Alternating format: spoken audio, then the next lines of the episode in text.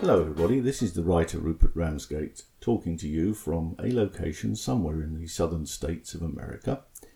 I'm introducing the first of a series of podcasts which I intend to be creating over the next few months, talking about the writing process and my writing projects and anything else that comes across the table at me from my collaborator, Miss Joanna Jeffers, who is introduced on my website and who is going to be quizzing me and asking me all manner of sneaky probing questions about my books, other writing projects, my writing style, software, tools, you name it.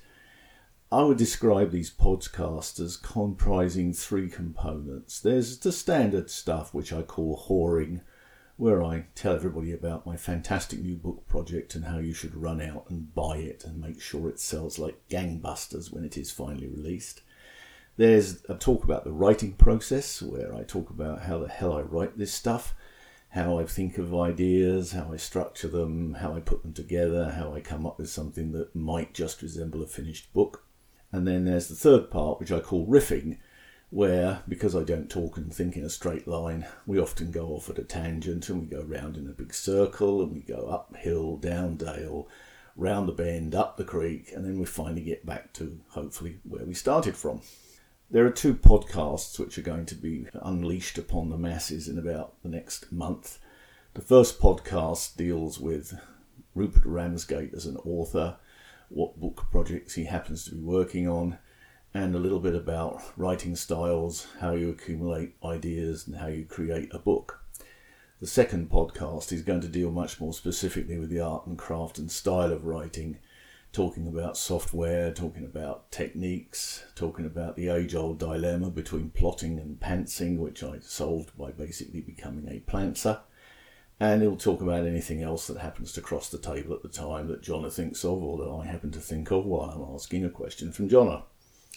After that, it all gets a bit hazy because it depends on what you, the audience, want to hear about.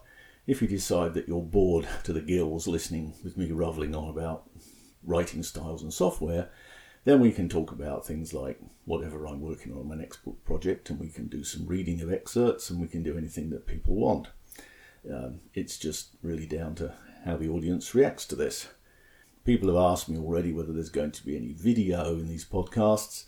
The answer that I usually give is that I have a face tailor-made for radio, which is why this isn't already a video cast. However, if the masses can tolerate looking at my face for more than a short period of time, then yes, we can probably do video as well. At the moment, we're just doing audio.